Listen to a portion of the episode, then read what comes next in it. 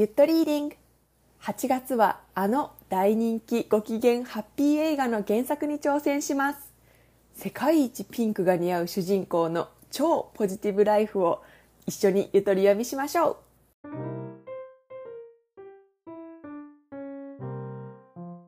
全国の洋書ファンの皆様ゆっとリーディング。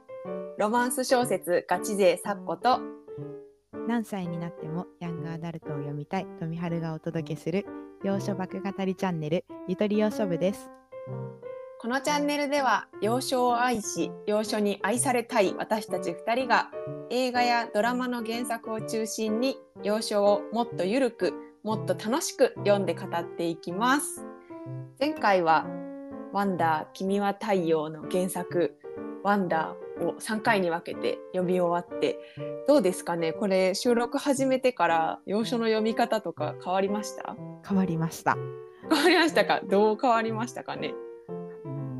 皆さんとシェアしたいとか自分が興味を持ったとことかをすごいメモして調べるようになった。全然言うとれてないってことですね。取れてない。言うとれてないですね。全然ゆとれてないはすごくわか読める。るるようになったあいい言い方ですね、うんうんうん本当に。確かにわからない部分をこれまですごい勢いでなんならページ単位とかで読み飛ばしてたんだけどそれじゃいかんということで、まあ、ちゃんとわからんとこ調べるようになったしやっぱ調べると調べるって面白いんだよね。わかる。分かってね。うん、ゆとり洋書部とは？本末転倒 あそうですね。さてさてでは。はい。今回また新しい本にチャレンジするということですが今回チャレンジする本は何ですか？はい。今回は2002年公開の映画「キューティーブロンド」原作の「リーガリーブロンド」に挑戦したいと思います。イエーイ！イエパリピイ！エーイ！IQ がやばいぜそうなのよ。映画はいいお見ました？いつ見ました？これはでも私たちは公開時点ではまだそこまで物心が、ついてない。まあ、ついてるけど映画この映画見に行くほどの物心はついてない。そうそうそうそう。DVD で見たかな。いつだっけな？高校生、大学生くらいで見たかな。うーん。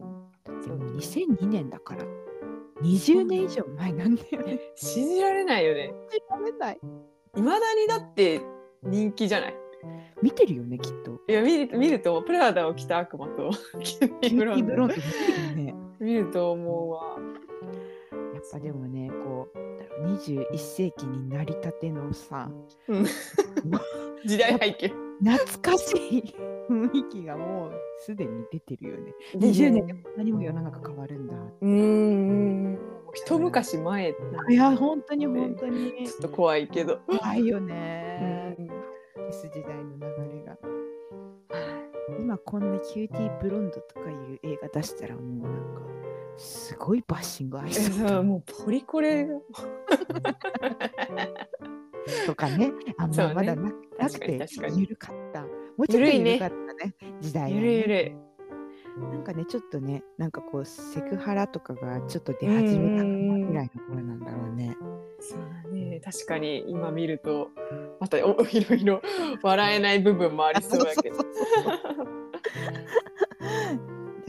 これお気楽すごいお気楽な映画うん。だからさまさか原作ものとは思ってなくあて思、ってなかった。ね、小説あるんだ。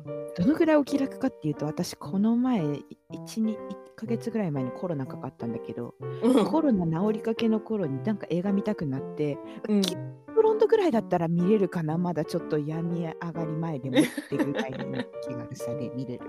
ちょっとわかんないあれ？脳みそフル回転しなくて全然確かに。キューティーブロンド見れるだいぶ元気じゃないこちらにも元気を要求してくるじゃん。確かまあそんなね映画の原作ということで果たしてなんか映画と同じ雰囲気なのかそれともまたちょっとひ一味違うのか楽しみなところですね。に。はい、そうですね。ということでこれから今回は4回に分けてギリーガリーブロンドの感想を語っていきたいと思います。今回は1回目なので試し読み感覚でねチャプター1だけを読んでみたのでその感想をお話しします。内容について一切情報入れずに読むぞという方は一旦ここでお別れです。あらかじめ話を聞いてからチャレンジしようかなという方は引き続き聞いていってください。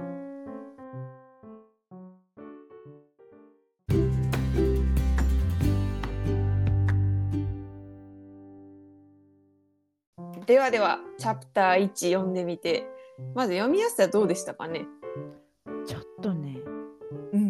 難しいなって思っちゃった。そうなんそうなん。あのちょっと舐めてた。なめてたよね。なんかキューティーブロンドの原作でこんなこと言いたくないけどマジで単語調べた。めちゃくちゃ調べた。調べるたびにめっちゃしょうもねえこと言ってる。ってなって。ムカついた。そうなん。あの今のところしょうもなさは映画と同レベル。なんならもうだね。と細かくしょうもないことが書いてあるからよりしょうもないんだけど。やっぱ単語がねちょっとちょっと難しいね。難しいね。固有名詞が多いよね。多い。しかもその2000年うん初期の頃に流行ってた、私たちが多分小学生ぐらいとか、ちょっとそれより前ぐらいに流行ってた時のあの人物とかうん。が出てくるからちょっと難しいところはあるよね。そうね。同じ時代を同じ年代で生きていればピンとくるんだろうけどっそうていうのがあってちょっとこれは手強いぞと。ねまだ最初で最初の結構チャプター1でも結構ね、あでもやっぱり調べるとなんかネイティブ感がめちゃくちゃわかる。わかる。わかるわかる。当時の生きた英語を読んでる。あそうそう。当時のこの西海岸のおちゃらけ大学生の女子たちがどういう英語を使っていたのかっていうのがすごいよく分かって。面白いね、まあ、生き生きすしてるしうん。で映画のイメージもあるからそのこっちも勢いで読んでいいんだろうなっていうのはある程度ねもうガーっていこうみたいな感じの心構えで読めますね。はい。そしたらねちょっとパーチャプター1の内容を見ていきたいんですけど、はい。登場人物は主に4人ですね。主人公のエル・ウッド。でエルの友人であるセリーナとマーゴット、でエルの彼氏のワーナー、でエルとセリーナとマーゴットの関係性なんですけどこれを今日私は語りたいんだけど、大学の女子学生寮。うん英語で言うとソロリティ。ソロリティでいいのかな読み方は、の仲間っていうことでめちゃくちゃ仲いいんだけど女子学生寮の仲間でそんな仲良くなるっていうのがまず多分日本の大学の学生寮と向こうの大学の学生寮のなんか持ってる役割みたいなのが多分全然違うんだろうなって想像できて。う違うだろうね。そうね、ソロリティシスターズっていうような言い方があるぐらいシスターズだから確かに。もう兄弟同然になる。ソロリティシスターズって検索して画像を見たらもうああパリピーって感じ。陽キャ陽キャみたいなすっげえ楽しそうなの。ねなんか日本の女子学生寮ってまあうん。なんか、まあ生活を共にしてるだけ生活を共にしてるっていうかまあなんか一緒に住んでるそこにたまたまだけど、彼女たちのこのソロリティはなんだろうなクラブ感もはや、うんうんうんうん活動感みたいな。すごい団結力があるんですよ。ソソロリティ同士でのライバル意識じゃないけど、うんうんうんうんうん。両同士ですごいバチバチにやり合うじゃないけど。ハリー・ポそッターああ確かなんかうんうんうんうんうん。そういうイメージそういうイメージの女子だけ版っていうもううん。今日にうるさそうだよね。すごいでもマブになれそう。楽しそうだなって思っめったちゃいいよね、私ももう生まれ変わったら西海岸のソロリティの一員になりてわかるわ。生まれ変わって西海岸でやりたいことめっちゃあるもんね。プロムに出たりさ ソロリティにも入りたい入りたいね。入りたい。あの3人なんだけど最初から友人のセリーナとマーゴットがちょっと口論をしてて単語わかんないから一生懸命調べたけど結局なんかセリーナが包協手術してて その包協したおっぱいとマーゴットはもういろんなところいじってるけど胸だけはやってないみたいな 父論争で。ね最初読んだ時さ何の話してるんだろうってちょっと思っちゃったの。調べれば調べるほどおっぱいの話なの。なんだこれって。びっくりしちゃったよ本当に。なんか、うんこれさなんかうんちょっと面白いなと思ったのが胸のねなんかこう硬さとかの話してるの。うん。真剣にね口論でね。うん、でなんかこれハードっていうよりもこれ今ファームな状態なんだけどみたいなことを言って 楽しい。楽しいよね。でもちょっとさこっち側と何が違うの？そうハードとファームって何が違う？みたいな。なんかファームの方がいいってことだよね。ハードじゃない、ファームだって言ってるってことは。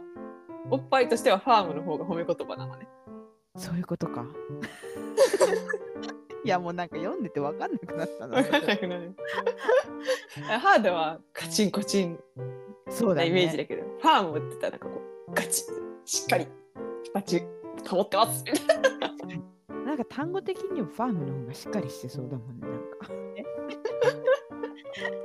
とかなんかね、あとサーグとかね、おっぱいを垂れ垂れるなんかうん そういうイメージサーグいやーなんか自分のおなんかおっぱいの形容詞なんて考えたことなかったからなかったね。あーいろんな言い方があるんだなーって。1ページ目で 学ぶ。そうなんかこんな感じだからもうあこれ適当に読んでいい本だわってなるよね。なるなるなるだってもう最初の1ページ目でそのテンションで来られるからさ そうそうそうまあでもこんな感じでしたね。うん性格的にはねずっと。そうで他にまあ分かることというと、うんその2人のおっぱい論争にエルはちょっと一歩引いた状態でいててなぜかというとセリーナのおっぱいの手術したのがエルのお父さん。ね でお父さんはビバリーヒルズの人気美容整形外科医ってことなのであこの人たちおまずお父さんがビバリーヒルズで整形外科医してるってことはおめちゃくちゃ金儲だなっていうのがな推測できます大学で胸をいじっているもう金もですよね。あそこでねもう大学に入った上に胸をいじれるだなんて リッチじゃないとできないわよ。で学生寮なんてちょっとリッチができない人が入るみたいなイメージだったのに、うんうんなんか西海岸の学生寮は違うらしい金があればあるほど入るらしいみたいな。なるほど。そうですか。でまあついでにねこれあ西海岸の話だな。広くねまだアメリカで西側だなっていうのが分かって。でどうもエルはそのワーナーと今日今晩会うんだけどワーナーがもうプロポーズ一歩手前だろみたいな感じなのでエル的にはもう今夜だってなってすごい身なりをこう整えてる。でセリーナとマーゴットも励ますんだけどそこのセリーナとマーゴットの励まし方がもうめっちゃ偏差値2ぐらいの励まし方しててでセリーナがまず「コズモに乗ってたんだけど」ってでコズモって何って思ったら多分コズモマガジンって調べたらコズモポリタンっていう、ま、雑誌がヒットしたので。コズモポリタンのことなんですよ。でコズモポリタンがどういう雑誌かっていうとなんか普通に有名な俳優とかも表紙になってる女性誌なんだけど過激なホットな記事で知られている。なるほどなるほど。らしいということであこれ多分アンアンだって思って。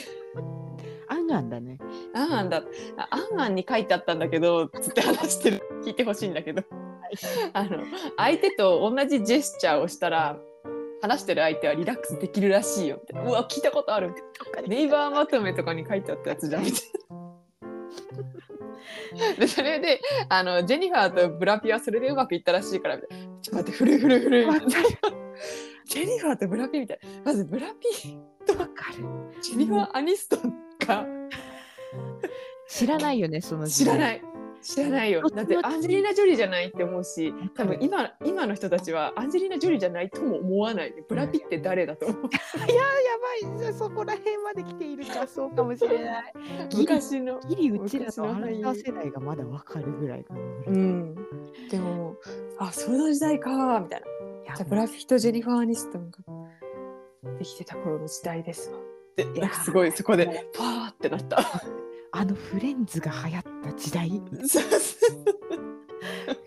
が終わっちょうど終わった頃の時代、古いですね。古いです。でね、マーゴットの方は、土星が大志座を横切るかなんか並ぶから、今日あんたの天気らしいよみたいな。は？みたいな。でもそれをすごい真面目に言ってくれるの。そう。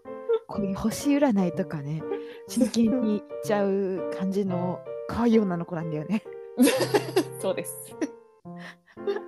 まあそんな感じですごい和気あいあいとやってるんだけど、ここで L の容姿について結構詳細な説明が載っててう、んちょっと全部読むね。うんまず、ロングブロンドヘア。ハートシェイプドフェイス。ん？止まった。うん。う、ハート型の顔？はい。フローレスフェアコンプレクション。コンプレクション。うん ヒュージディープブルーアイズ。おーサイズ2。ああ、ちょっと以上です数個わからない単語がありましたね。まあイメージしてほしいのはもう典型的なブロンドの白人の美人みたいだね。ですね。で、ハートシェイプドフェイスはよくわかんないんだけど、でも顎がさ、ツンってなってる方がいいじゃん、多分。ああ、そういう感じのことを言うのか。馬面でもないし、はいはいはいはい。丸顔でもないよっていうああ、なるほどなるほど。ことかなとイメージ。フフローレスフェアフェアコンプレクション。フェアコンプレクションめっちゃ大事。これ白人ってこと。そうお肌。うん。知らなかった。みたい。コンプレクションがなんか多分顔色とかじゃなかったの。はでフェアって言ったらもう白人を指す。みたいですよ。はあ、じゃあもう完璧な白人ってことね。そうでこれをこういうのをさ読みと読み飛ばすというか スッて言っちゃうからいつもさ。肌の色が分かんなくなっちゃうんだ。なるほど。この人結局、ホワイトとは言わないんだね。そうホワイトとかブラックとか書かないのよ。なるほどね。いやだからかなんか最後の最後まで用紙読んでても結局この人の肌の色何ってなることいっぱいわかる。肌の色が大事な小説を読んでてもそうなってる。わかる。そこ肝だったのか。映画で見た時にええ黒？こあれ？白人だ？あれ？黒人だったの？みたいなのめっちゃ。思ってた色と違うっていやほんまに。そっか。なるほどになりました。こはい。れサイズ2もねちょっとわかんないわかんいない。でも多分痩せてんだと思う。い。や多分私も痩せてるとアメリカの単位と日本の単位とかがちょっとね違うのね。ね分かりづらいよね。でもきっと細い。うん、きっと細い。だって赤のドレス着るからね。まあね。で、えっと、まあ、ドレス赤いのドレスを着てて、その友人から、あなたはピンクが読み方がわからないです。シグシグニチャー、シグニチャーカラー。シグネチャーからなんて言うんだろうね、自分の色みたいなそう、シンボルカラーみたいな感じかなっていうとこ、あ、ここ映画と一緒だな、みたいな。確かにね映画もね、バービーみたいにとピンクで。でねもそういう設定ですね。うんで、寮の名前、このソロリティの寮の名前はデルタガンマです。うん、なんかこの大学のソロリティでも基本的にそのギリシャ語のアルファベットを23文字組み合わせて名前をするへえ。確かに今まで見てきたしょうもないアメリカの大学の映画も結構うん。ギリシャ文字がなんか2つぐらい並んだ建物。がなんか寮みたいな感じで映ることがあってなんだろうと思ってたんだけどあれもきっとソロリティだったりなんかこの男性版のフラタニティっていうの？なんかそういう寮だったんだなぁと思いながら、アルファベータと。そうそうそう。アルファベート ちょっとダサいなんか。知ってる？ギリシャファベート並べました。アルファベート。はい。そそうこうしてるうちにワーナーが迎えに来ます。うん。でワーナーの容姿の説明もあったけどワーナーも背が高くてブロンドのハンサムです。らしい典型的な。もうそういうカップル。絵に描いたような。ね。でワーナーが花束とか持ってきていやもう絶対プロポーズすんじゃんみたいな感じで。来てでワーナーと車で出発してソロリティのみんなはサムズアップでこう見送るみたいなのがパート1でした。はいはい、ウキウキですね。まあ楽しいよね。楽しい。なりたいよね、今のところ。ね。なりたい。あ、あと雑誌の話なんだけど、あの友人のセリーナかマーゴとかちょっと忘れちゃったけど、どっちかがなんか私なんかもうこんなの用意しちゃったのよねっつって、インスタイルウェディングスっていう名前の雑誌を出す。で、もうみんななみんなっていうかもうエルがもう嫌だみたいな気が 早いよみたいなでもありがとうみたいな感じの。キャッキャしてるんだけどインスタイルウェディングスも調べたらもうちゃんと雑誌の画像がパンって出てきて、えー、ありました。ゼクゼクシーです要は。あ向こう。の雑誌の名前なんだ。私の。名前でだと思う。出て出たからちゃんと。でなんかここでまた時代を感じる話が出ててそのそのインスタイルウェディングスの表紙がジェニファー・ロペスなのかな？うんうん。ジェニファー・ローって言ってたね。そうそうそう。でなんかジェロあその雑誌の表紙しちゃダメだよみたいな。その表紙の雑誌その雑誌の表紙を飾るとなんか離婚しちゃうんだからみたいな。ジェニファー・ロペスどの離婚のことかな？どの時のやつなんやろ？この時代どれ？みたいな時代ですよね。時代ですジェねニファー・ロペス、ジェニファー・アニストン、ブラッド・ピット。いやもう。21世紀万歳感。ミレニアムミレニアウェルカムミレニアム名前を聞いただけであの時の景気の良さを思い出す。あともう一個私これ分かんない分かんないことなんだけどなんかエルはワンちゃん飼ってて、うんち映画でも飼ってたよねチワワ、買ってたチワワね。チワワの名前がアンダードッグって言うんだよ。私もそれちょっと気になってた。ねアンダードッグ U はちゃんと大文字でアンダードッグって呼ぶのちゃんと L が犬を。でアンダードッグって調べたら負け犬って意味ある。そうだよね。なんでと思って答え出てない。でもなんか負け犬とか負けそうな人とかいうのと同時にななんか鉄腕アンダードッグかなんか映画がある。はあ。なんか映画もあるしアニメっぽいのもなんかディズニーの映画であってへえ。それはなビーグルビーグル犬なんだけど、うんまあそのヒーローワンちゃんみたいな感じそれ？から取ってんのかな？わかんないのかアンダードッグっていう名前の犬確かに。でもなんかアニメから引っ張ってきたのはありそうだね。これ飯から来てるのかな、うんうんうんうん。いやー、いろいろありましたね。いろいろありりましたたんでしたね。第一章。結構まあ陽気な 感じは映画と、ね。うん、同じ感じでつ続きも楽しみですね。まあ映画見てるからこの後どうなるかって大体分かってるんだけどわかる。でもね、なんかやっぱ映画よりも文字の方が逆に伝わるパリピ感。何なんだろう、これ。なんだろうね。なんか使われてる単語一個一個がうん、パリピっぽすぎて話してる内容とか、ちょっと読んでて楽しいよね。細部までパリピだよね。うーん。わかりました。まあそんな感じでパート1でした。はい。ではね次回はチャプター15まで読みます。結構これチャプター短いからね。短いね。なんでまあ15やけどそんなめちゃくちゃ進むわけではないですので、まあ、頑張って一緒に読んでいただきたいなと思います。そうですね。今後意気込みありますか？いやもうチャプター1がまあその L がワーナーと結婚したいプロポーズされるかもみたいなところで終わってて。うん。まあまあまあまあここからねどうなってどうなってどうなるか。何も言えねえ。まあ映画見てるから知ってるんだけど 知ってるんだけどなんと結構映画だとねそんな長い映画でもないしなんかパパパパって展開が進んでいくんだけど、やっぱ本だとね、じっくりその時のエルの感情とか。うんうんがすごいギャル語でいっぱい語られてるからうん また新しい面白い英単語を発見しながら読んでいくのが楽しみかな。はい、そうですね。私もちょっと固有名詞積極的に調べていこうかなと思います。なんか時代を感じたい。わかる懐かしいってなりたいなりたいね。はい。では、ゆとり洋書部は毎週月曜日に配信です。次回はチャプター15までを読んだ感想ですので、ぜひぜひ皆さん一緒に読んでまた聞いてもらえたらと思います。では、今回はこの辺で。バイババイーイ。